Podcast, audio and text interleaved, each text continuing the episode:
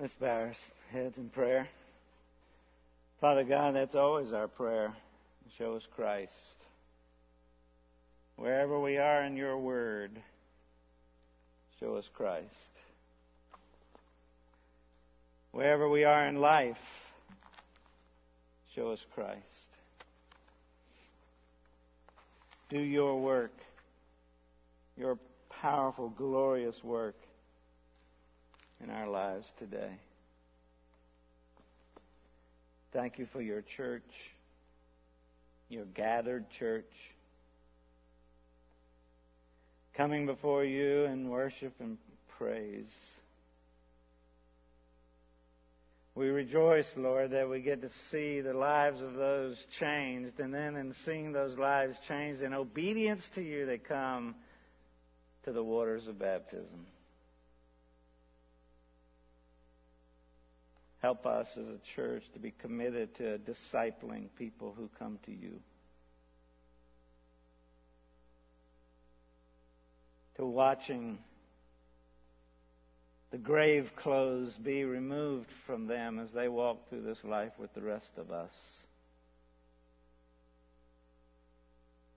We rejoice at the privilege to be able to celebrate that with Ella and Shane and Gilda today.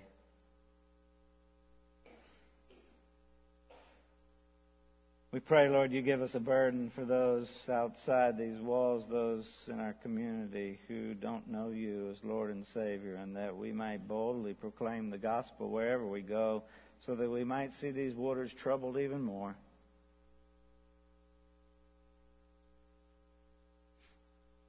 And we pray for your church today, gathered around the world worshiping you.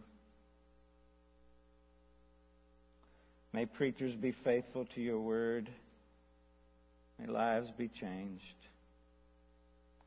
Even in here today.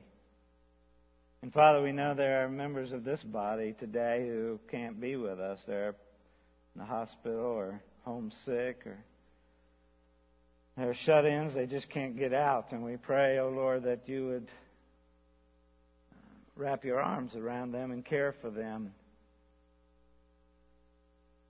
Use us as a church body to minister to them. Give us a burden, Lord, for those who are suffering, particularly in our fellowship.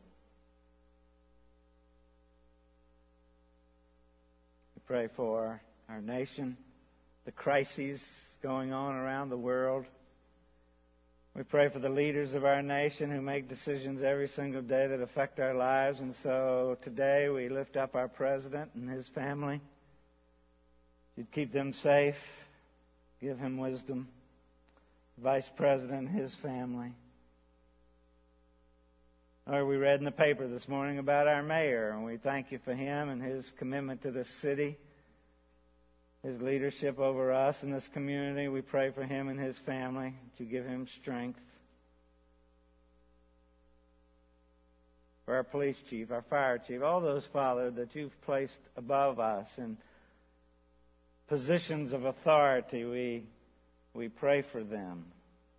That you would guide them, that you would open their hearts to your truth, that you would bless their families, that you would uh, give them wisdom in the decisions they make, and we thank you for them too.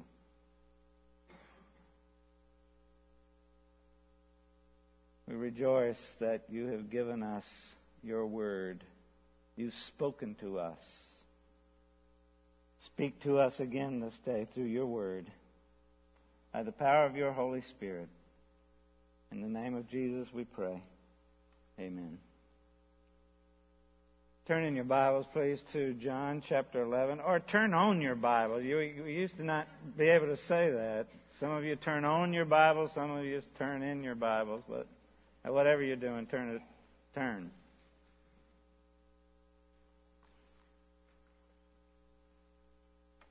I'm old fashioned when Pastor Greg's preaching. I'm down down there turn, turning pages, you know. My wife turns hers on and flips through it there, and. Uh, on her phone. she finds it about the time Pastor Greg finishes reading the scripture. Yeah. I'm kidding, honey.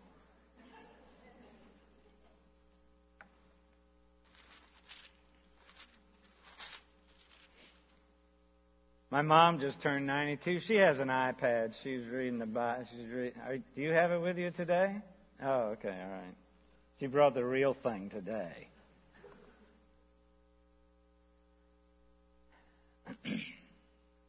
For the past couple of weeks, we've. Uh, past couple of weeks. This is the fifth sermon on John chapter 11. Uh, for a number of weeks, for the past month, we um, have been looking at this just wonderful chapter, and it's wonderful in, in many, many ways. Pastor Greg preached the first couple of messages, the first one being an overview, and then he got us through verse 16, and then the last three weeks we've been wor- working through 17 through 44, where we'll get to today. You can hold me to that. In the last two Sundays, we've been we've looked at Martha's encounter with Jesus from uh, verses 17 to 27, and following the burial of her brother Lazarus. And at the end of this passage,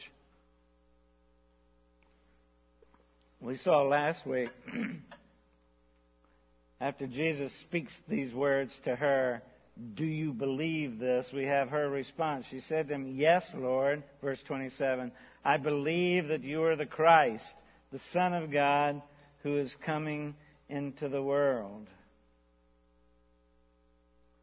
And following that, there is this glorious display of who God is in verses 28 through 44. I'm going to break it up um, into three little sections. First, we'll see the mourners um, gathering and coming and going, and then we'll see the, the approach of everybody to Lazarus' tomb, and then we'll look at the miracle itself.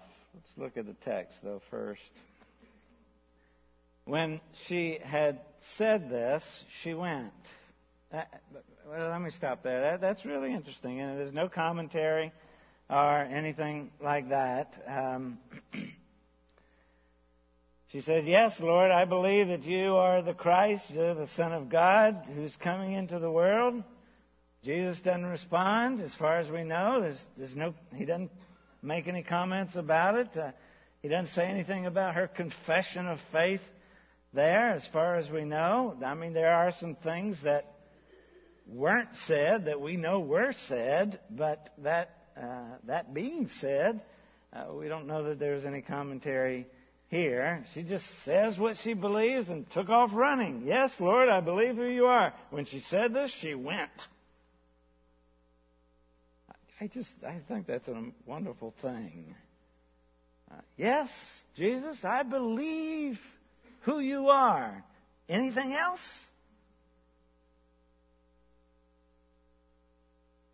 Although it's still incomplete and God's still doing a work in her life. So when she said this, she went and called her sister Mary, saying in private, The teacher here is here and is calling for you. When she heard it, she rose quickly and went to him. Now Jesus had not yet come into the village, but was still in the place where Martha had met him. When the Jews who were with her in the house, consoling her, saw Mary rise quickly and go out, they followed her supposing that she was going to the tomb to weep there. Now, when Mary came to where Jesus was and saw him, she fell at his feet, saying to him, Lord, if you'd been here, my brother would not have died. When Jesus saw her weeping, and the Jews who had come with her also weeping, he was deeply moved in his spirit and greatly troubled. He said, Where have you laid him? They said to him, Lord, come and see. Jesus wept. So the Jews said, See how he loved him? Some of them said, Could not he who opened the eyes of the blind man also have kept this man from dying? And Jesus, deeply moved again, came to the tomb. It was a cave. Stone lay against it. And Jesus said, Take away the stone. Martha said, Whoa, we're not going to do that. No, she didn't say that. Martha, the sister of the dead man, said to him, Lord, by this time there will be an odor. He's been dead four days. Jesus said to her, Did I not tell you that if you believed, you would see the glory of God? So they took away the stone. Jesus lifted up his eyes and said, Father, I thank you that you've heard me. I knew that you always hear me, but I said this on account of the people standing around, that they may believe that you sent me. And when he had said these things, he cried out with a loud voice, Lazarus, come out! And the man who had died came out. His hands and feet bound with linen and strips, his face wrapped with a cloth. Jesus said, Unbind him and let him go. Wow.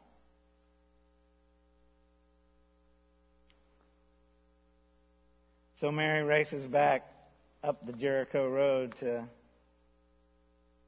tell her sister, a house full of Jews there mourning with her. We know it's full, verse 19. Many of the Jews had come to Martha and Mary to console them. And verse 31, we just read when the Jews who were with her in the house. So we know there were there are many, and, and, and, and some of them probably didn't have the best feelings about Jesus. He was good friends to Lazarus and Mary and Martha, that family, but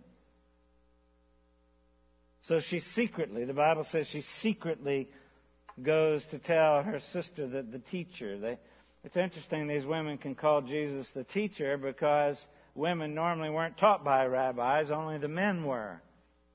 That wasn't the case with these two women or with Jesus. She says, The teacher wants to see you. And that's one of the things that we don't have recorded. We don't have anywhere where Jesus says to Martha, I want to see your sister. We don't know that until Martha says it to, to Mary. The language is dramatic. When she heard this, she rose quickly and went to him. Bolting from the house, it seems like. Martha probably behind her. I think she was older. We don't really know. Mary shows those who's mourning with her. There's, uh, there's been this, because she said it to her secretly, so there's this tremendous change in, in temperament. Overwhelmed by grief, and all of a sudden she hears that Jesus is here, and it changes her entire being. What's her destination? Well, Jesus has parked himself on the Jericho Road outside of the village for a while. There are reasons why he didn't come. We don't know all the reasons. We we don't know for sure any of them, but quite possibly he didn't go to greet them at the house. He just didn't want to cause a commotion showing up at the house there. Could be also that he wanted to draw Mary and Martha to himself so that they could go immediately to the tomb. Jesus seems uh, very um, intentional about getting to that tomb. It's the reason he's there. To confront death. Death that's an enemy to God. Jesus is willing and in a hurry to confront it. He didn't want any delay. So Mary leaves and the people go with her. Apparently, funeral etiquette back in those days meant that, you know, wherever the, the uh, grieving one is going, all the mourners go with them. The Bible tells us, thinking that she's going to the tomb to grieve over her brother again. They're thinking, why is she going back there? But that's not the case. She's going to Jesus, and they follow her to Him. You're gonna, if, if you're to comfort someone, if you're going to be a comforter or you're going to be a wailer, you're going to be a, a, a professional wailer, as some of them were, then you you you got to go where the grieving ones are, and so they follow her, chase her down the road, think they're chasing her down the road to the grave, but that's not the case. But Jesus had all this planned all along. He got them all out of the house.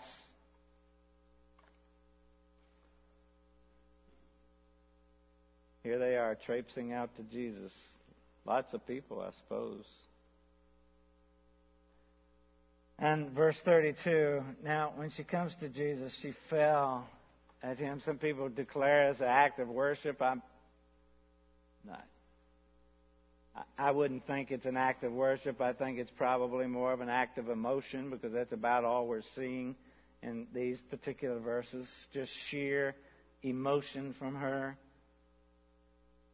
It's true that every gospel reverence reference to Mary has her sitting at the feet of Jesus. And surely Martha's close behind her. She just falls at his feet. Thought of these two women running in the same direction. Both had built their hopes on Jesus coming before Lazarus died. Both had felt confidence that, that he was going to come and save their brother's life before he died. Both were bitterly disappointed that Jesus did not come. And while he was sick, they both had probably said these words to each other. Oh, if Jesus was only here, he could heal him. If Jesus was here, they probably said that to each other over and over and over. And she repeats. Same thing her sister said, Lord, if you'd been here, my brother would not have died. Look at verse 21.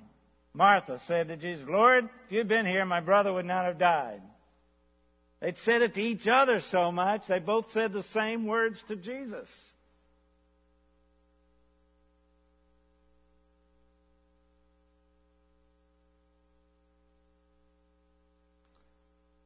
Once more, the thought of Jesus could have already healed so many strangers in his ministry. How could he neglect quite possibly his best friend outside of his 12 disciples? One he professed to love so much. How could that happen? How could he allow that to happen? And so they approached the tomb. When Jesus saw her weeping, and the Jews who had come with her also weeping, he was deeply moved greatly troubled. And he said, Where have you laid him? So much emotion in these next few verses, even from Jesus. It's really one of the most emotion packed few verses of Scripture I can recall. crowd at the house has become surprised. They begin to understand that Jesus is the object of Mary's interest, not going to the tomb again, and at the same time they continue their expressions of grief by their wailing and their sobbing and their bawling and their groaning, maybe even some physical gyrations and all of this.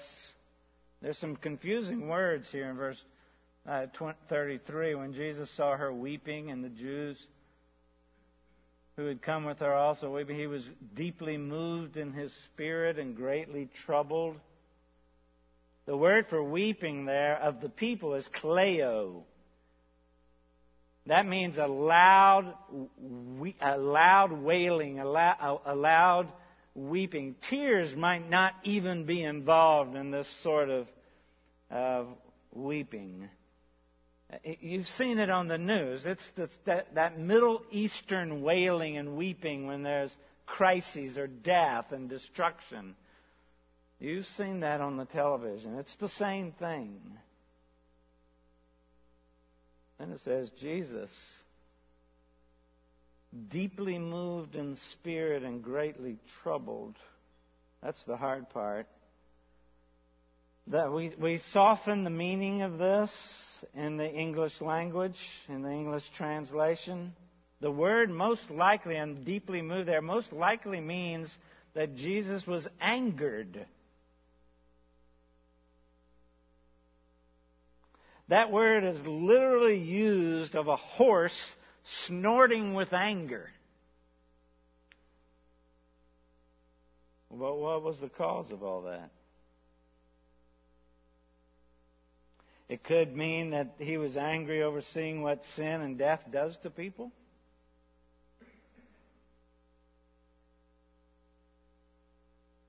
Or he was simply angered over death itself. Jesus is troubled. He's indignant about the pain and death and sorrow that sin causes. He's angered here. Other translations, uh, other languages translate this better outraged, in turmoil. Most likely over what sin has caused. And you see that in the lives of the uh, mourners. You see that by what happened to Lazarus. You see that in the sisters. Sin is ruling their lives at this point. And he's outraged over that. These men and women are grieving like pagans. Paul, Paul talks about that in 1 Thessalonians uh, 4, verse 13, when he says, But we do not want you to be uninformed, brothers, about those who are asleep, that you may not grieve as others who, do, who have no hope. These people are grieving as if they had no hope. These people are grieving like pagans.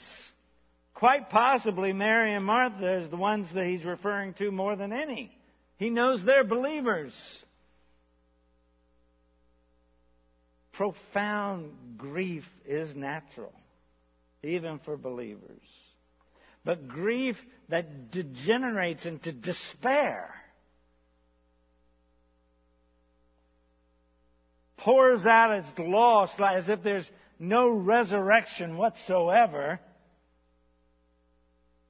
when grief gets to that, when grief gets to despair like that in the life of a believer, it's a, it's a, a, a, unspoken denial of the resurrection itself.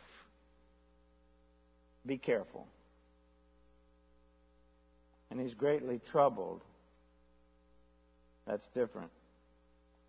What I love about Jesus. We see so much of his humanity in this as well, which is great for us. It's great for his church. We love his humanity because it means he understands us.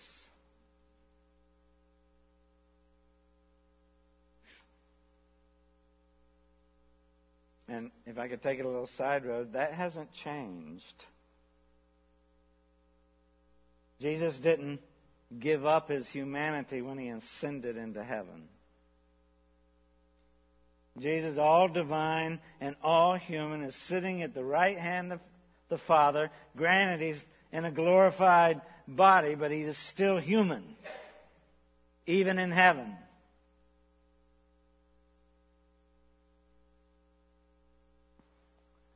J.C. Ryle says this Let us carefully remark that our Lord never changes. He's the same yesterday, day, and forever. At this moment, at God's right hand, He can be touched with the feeling of our infirmities and can understand tears as well as ever. Our great high priest is the very friend that our souls need, able to save as God, able to feel as man. In Hebrews 4 14 and 15. Do I have that slide, JC?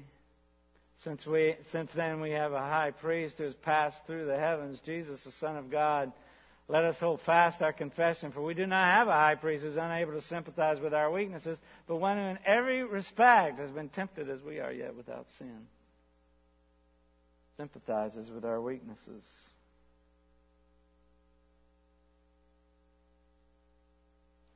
He's troubled, but he knew what was going to happen. He could have said, Hey, everybody, calm down. Just wait one minute. Something really cool is going to happen.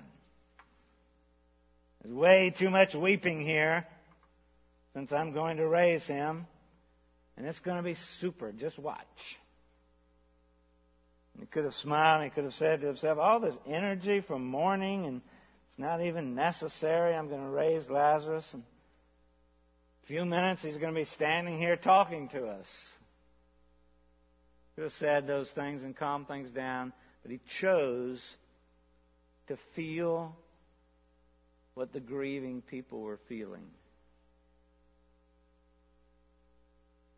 The Greeks of that day didn't think that way. They had a term for God, apatheia, where we get our English word apathetic. Without pathos or without suffering or without passion. God, uh, the, the, the Greek definition of God is that He is not concerned with our suffering. He is not concerned by our emotion. He's not moved by our emotion. But that wasn't true with Jesus. He let himself care, troubled by all of this. He wanted to understand that pain that you feel, that you will feel when you stand beside the grave of a person that you love more than anything. He wanted to understand that pain, what it felt like when you watched that casket lowered in the grave. And He does. He knows it, He understands it. I came across a great hymn called Where High the Heavenly Temple Stands. I would love to read all six verses to you, but I'm going to spare you. If you, they're, they're marvelous. But one of the verses says this In every pang that rends the heart, the man of sorrows had a part. He sympathizes with our grief. To the sufferer sends relief.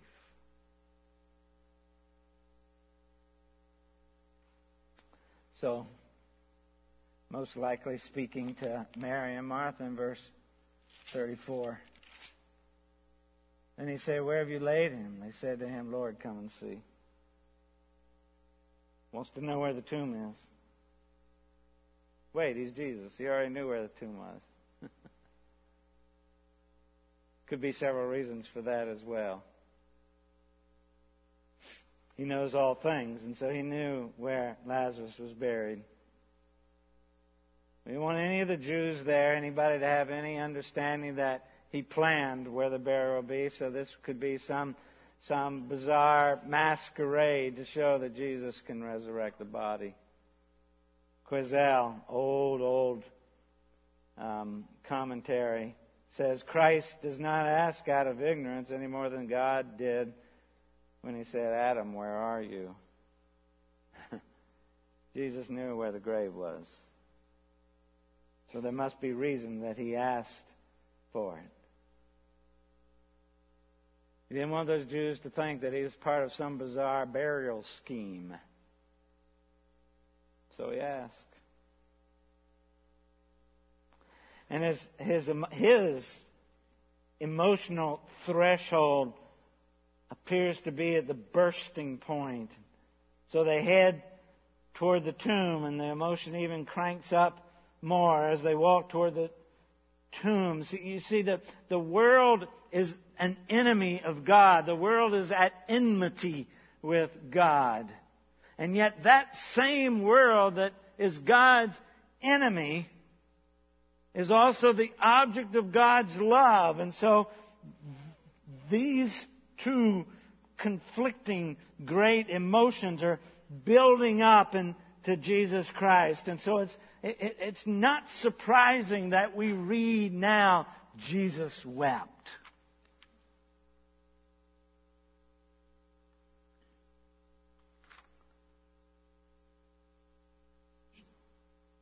Shortest verse in the Bible. You learned that when you were in Sunday school, age three. It's like you were going to stump your parents. You know, you come home from Sunday school and say, Hey, Mom, I bet you don't know what the shortest verse of the Bible is.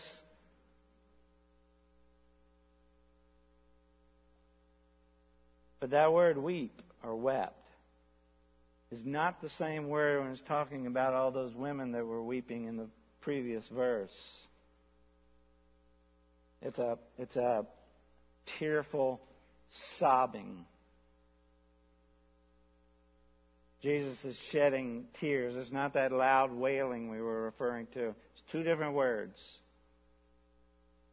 And his weeping clearly is over the tragic consequences of sin. It's not because he's grieving for his dead friend. He's getting ready to raise him. he's going to be alive in a few moments. He didn't shed tears for Lazarus. Jesus weeping seems at the near the end of his own earthly ministry. It seems to him that the best of his followers have learned very little. Sin is a painful thing as Jesus watches it. They still mourn as if sin wins. They're mourning as if they're despairing. They're mourning as if there's no victory in the Son of God. And He doesn't give up on them. He will lovingly triumph over their grief. Praise the Lord. J.C. Ryle also says we may draw great comfort from the thought that the Savior in whom we are bid to trust is one who can weep and is as able to feel as he is able to save.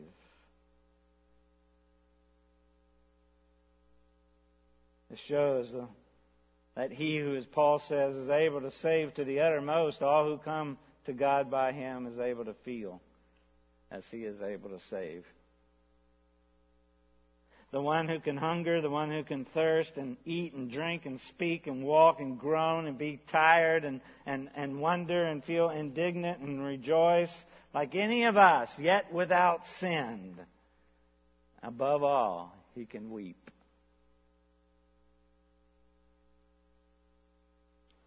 We sing another hymn here from time to time. It has even more verses I wish I could share with you, but I'll just share one depth of mercy.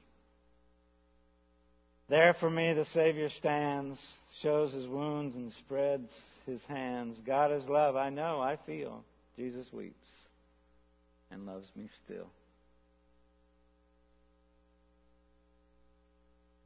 And that weeping get, comes to two different uh, conclusions. The Jews that are around him, and chances are John offers these two conclusions because neither of them's right uh, verse 36. So the Jew says, See how he loved him. Oh, isn't that sweet? See how he loved him.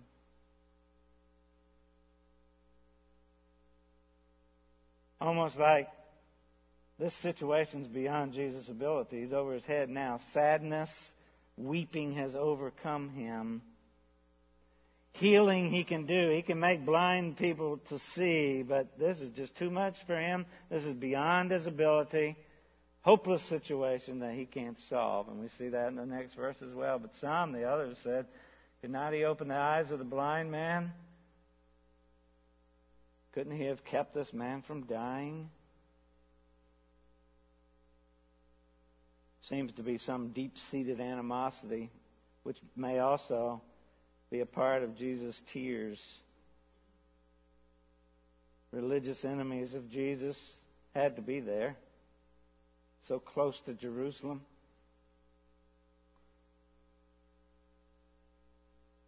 They've heard of the grief and regret of Mary and Martha that Jesus waited. He didn't come. He delayed.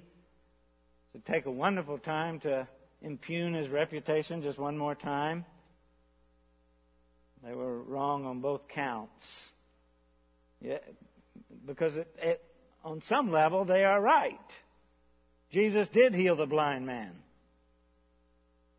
He could have prevented Lazarus from dying. His weeping goes much deeper than that. That's not why he's weeping. It's unbelief. And we see that reason of unbelief wells up and using that same term again in the next verse. Then Jesus, deeply moved again, came to the tomb. It was a cave, and the stone lay against it. That's where we see the miracle. John Calvin said, Christ does not come to the sepulchre as an idle spectator, but like a wrestler preparing for the contest. Therefore, no wonder that he groans again, for the violent tyranny of death which he has overcome stands before his eyes.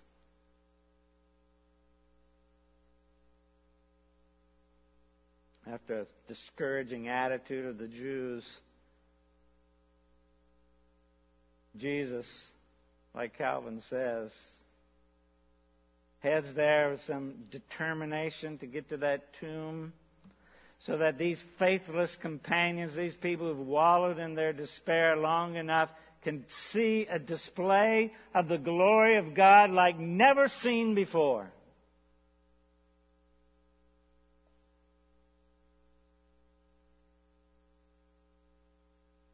Approaches the tomb. He's troubled by what's going on. There's probably some identifying inscription there over the tomb of whose tomb it is. And it's been four days ago. It was sealed with some, uh, whatever they used back then to seal a tomb. The crowd is approaching. They have no idea they're about to witness something spectacular. So he says to the cemetery keepers there, the, the, the guys that work at the cemetery, I don't there probably weren't guys that worked at the cemetery. I just made that up. But Jesus said, Take away the stone. Now, I'm near a grave. A guy's been dead four days. And somebody says, Take away the door to the stone. I'm looking at the guy next to me. So I can see these guys like, okay, who's going to do that? Because we know when that happens, it's going to smell.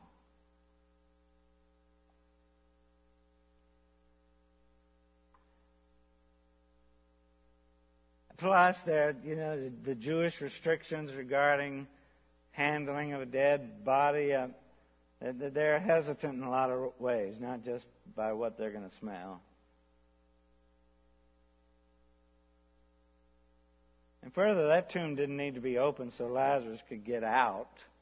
God could do that without opening the tomb. The tomb had to get over, oh, had to be opened so that they could actually smell death.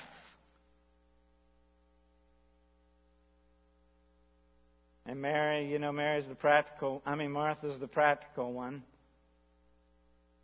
Martha's the one that had to keep the kosher kitchen, you know, and so she's, she's really practical. And, Lord, by this time there will be an odor. I mentioned this last week. The King James said, it stinketh. I love that. For he's been dead four days. Listen. She's thinking oh, only shameful grave robbers would do that.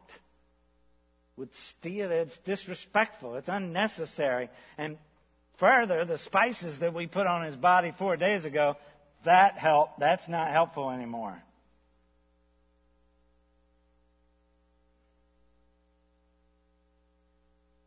Really, only grave robbers would do that. But the glorious thing is, Jesus is a grave robber of a different kind.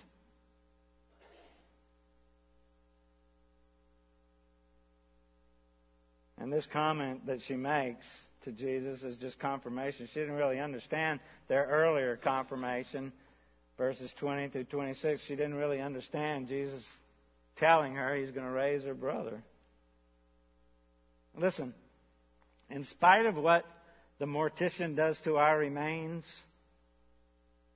nothing, absolutely nothing, no matter how good the mortician is, can keep us from decaying, keep our bodies from deterioration. Er, most of you here, at least if you're an adult, most of you here today and I think all of you are living, you still know that as we get older, we deteriorate. And it just cranks up when we die.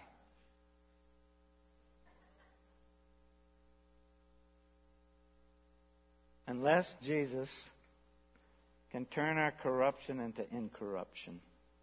And we have that promise. Unless Jesus can turn our death into what he calls sleep. Unless Jesus can turn our sleep into resurrection. And he can do that too. For those who believe. Jesus said, Did I not tell you that if you if you believed, you would see the glory of God? Well, we don't have exactly those words that Jesus said that uh, to Martha, but he did say that to uh, his disciples in verse 4. But when Jesus heard it, he said about him being sick, this illness does not lead to death. It is for the glory of God, so that the Son of God may be glorified through it.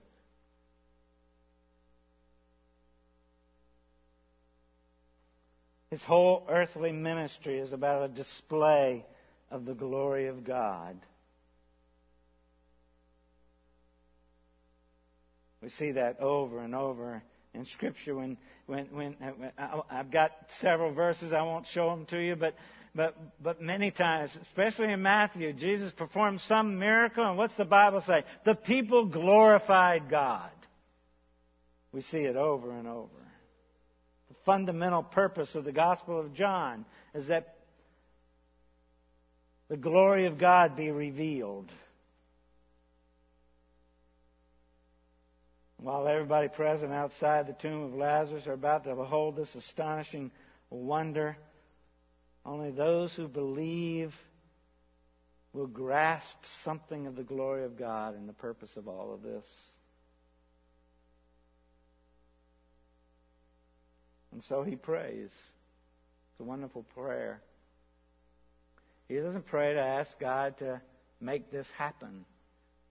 He begins his prayer by thanking God that it is going to happen. He lifted up his eye. Father, I thank you that you've heard me. Apparently, he's asked him to, to, to raise Lazarus. God does the work.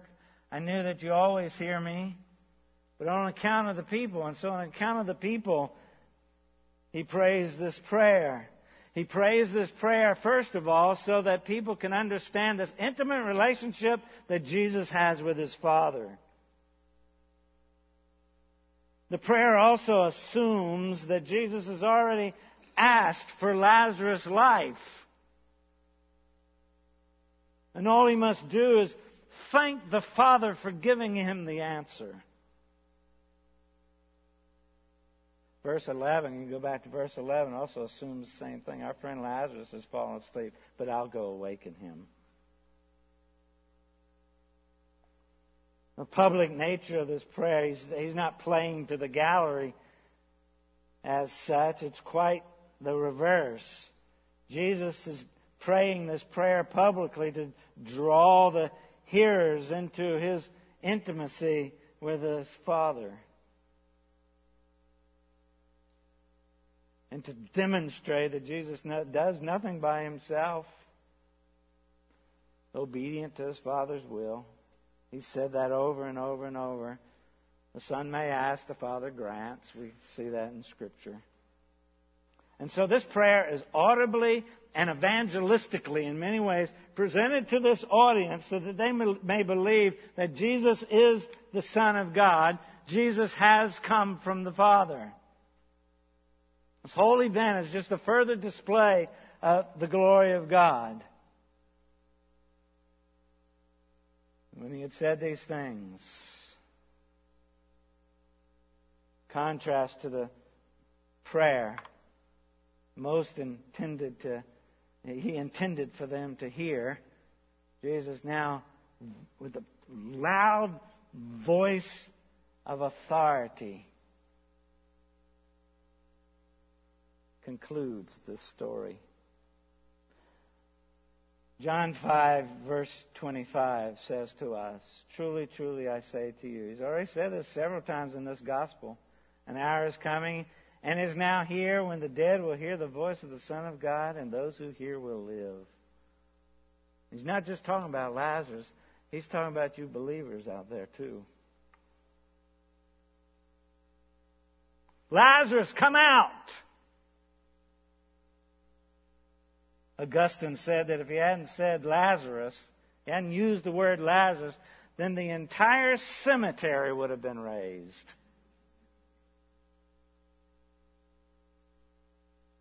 It's going to look like that one day.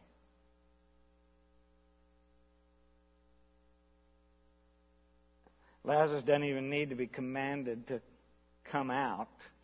Once he's been made alive, he's going to respond. it's irresistible grace. Once he's been made alive in that tomb, he's all wrapped up. And there's a little bit of light, maybe those decomposed eyes have been made new, and there's a little bit of light possibly shining through the cloth that's over his eye. He just spent four days with Abraham and Moses.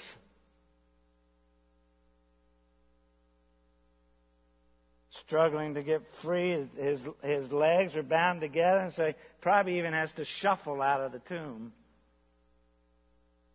Revived in nature, and Jesus says, Come out. Most public display of Jesus' awesome saving power. Proof of his ability not only to defeat human corruption, but to reverse the course of human corruption supernatural resurrection power of God in action. Something we can't understand. Stops the decay of the body, stops the decay of that thing we call rigor mortis. And the muscles finally get tense, and it's, hard to even move a dead body. John MacArthur describes this best. I, I, I could not come close. This power pours life, uh, it's not on the screen. This power pours life into rotted organs. This power takes a bloodless heart and starts it beating again, pumping fresh blood to every organ and limb, creates blood out of nothing, takes sightless, decomposed eyes and gives them new tissue in order to see again, takes rotten brain tissue and gives it new power to think and feel and move and speak. This is the power Jesus shows all people in this glorious day. Gives life to Lazarus. Proves beyond a shadow of doubt that he's God. The ability to give life belongs to God. Jesus speaks to a dead body as if Lazarus lived because he is. Romans 4, verse 17 tells us God who gives life to the dead and calls into existence the things that do not exist.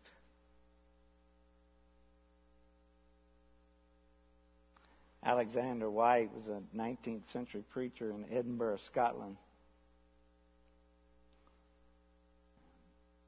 He wrote a lot of character studies. They were wonderful things.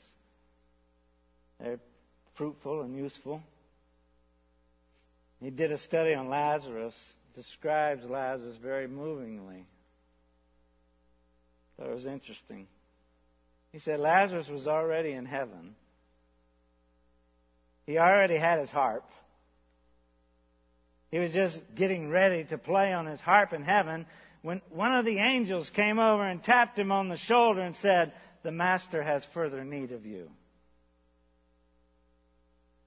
And Lazarus has the unthankful task of laying aside his heart and coming here to live with you folks.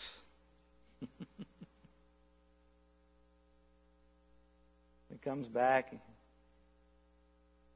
He hears, now he's a dead man, but he hears the voice of God. You hear that?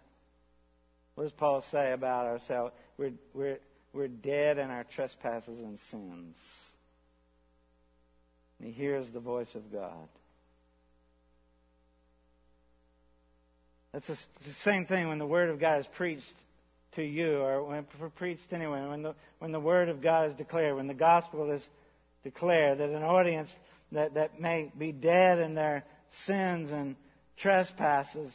Whoever in that audience may be dead in their sins and trespasses. Hear the Word of God, and the Word of God, God operates through His Word and has the power to wake up dead people.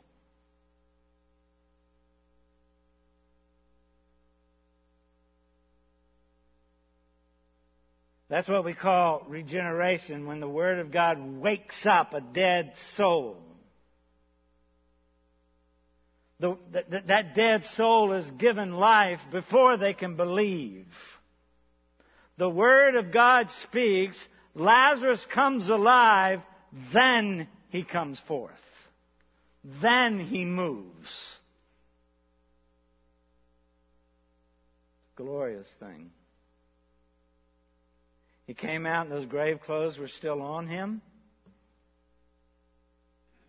That expresses something else to us.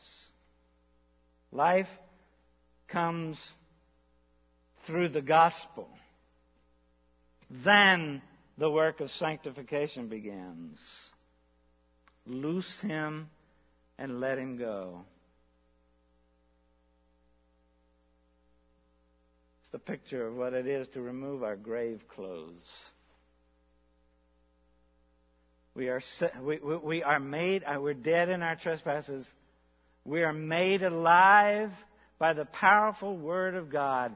And then the rest of our lives, that's sanctification, the rest of our lives, we're taking off our grave clothes.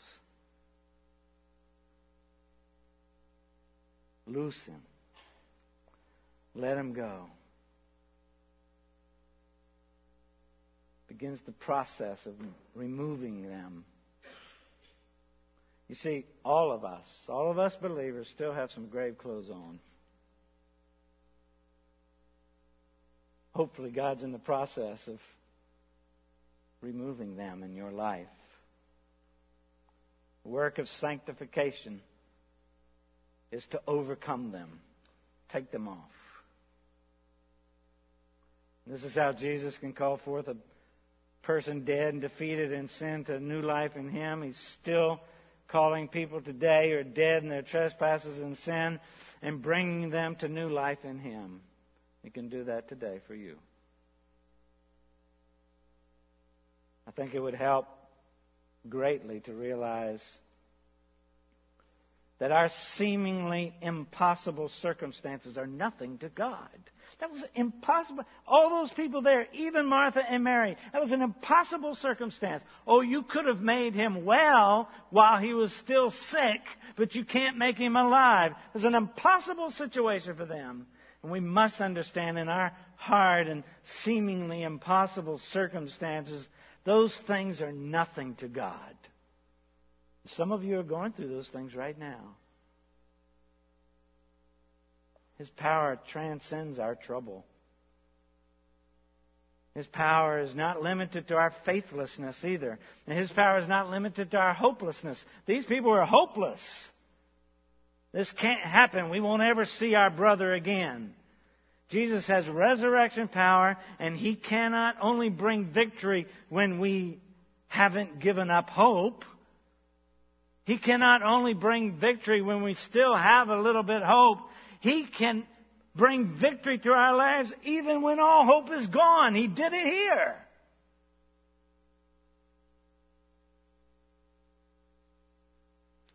Jesus was four days late, but he was right on time.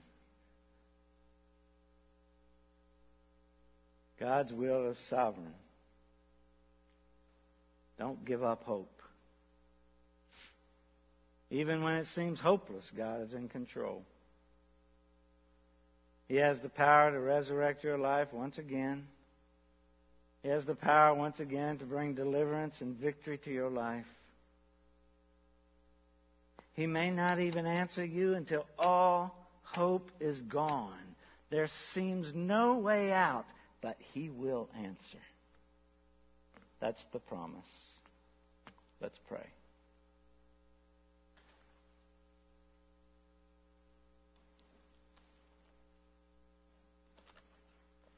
In a moment, we'll sing a song. During this time, I encourage you if you need prayer, you have questions, you know, hopeless point in your life, you need to talk to somebody about it. Pastor Greg and our elders be in the back. We just encourage you to make your way back there while we sing. Spend some time with them. Father, we thank you for your word. We do thank you and praise you for this glorious display of resurrection glory.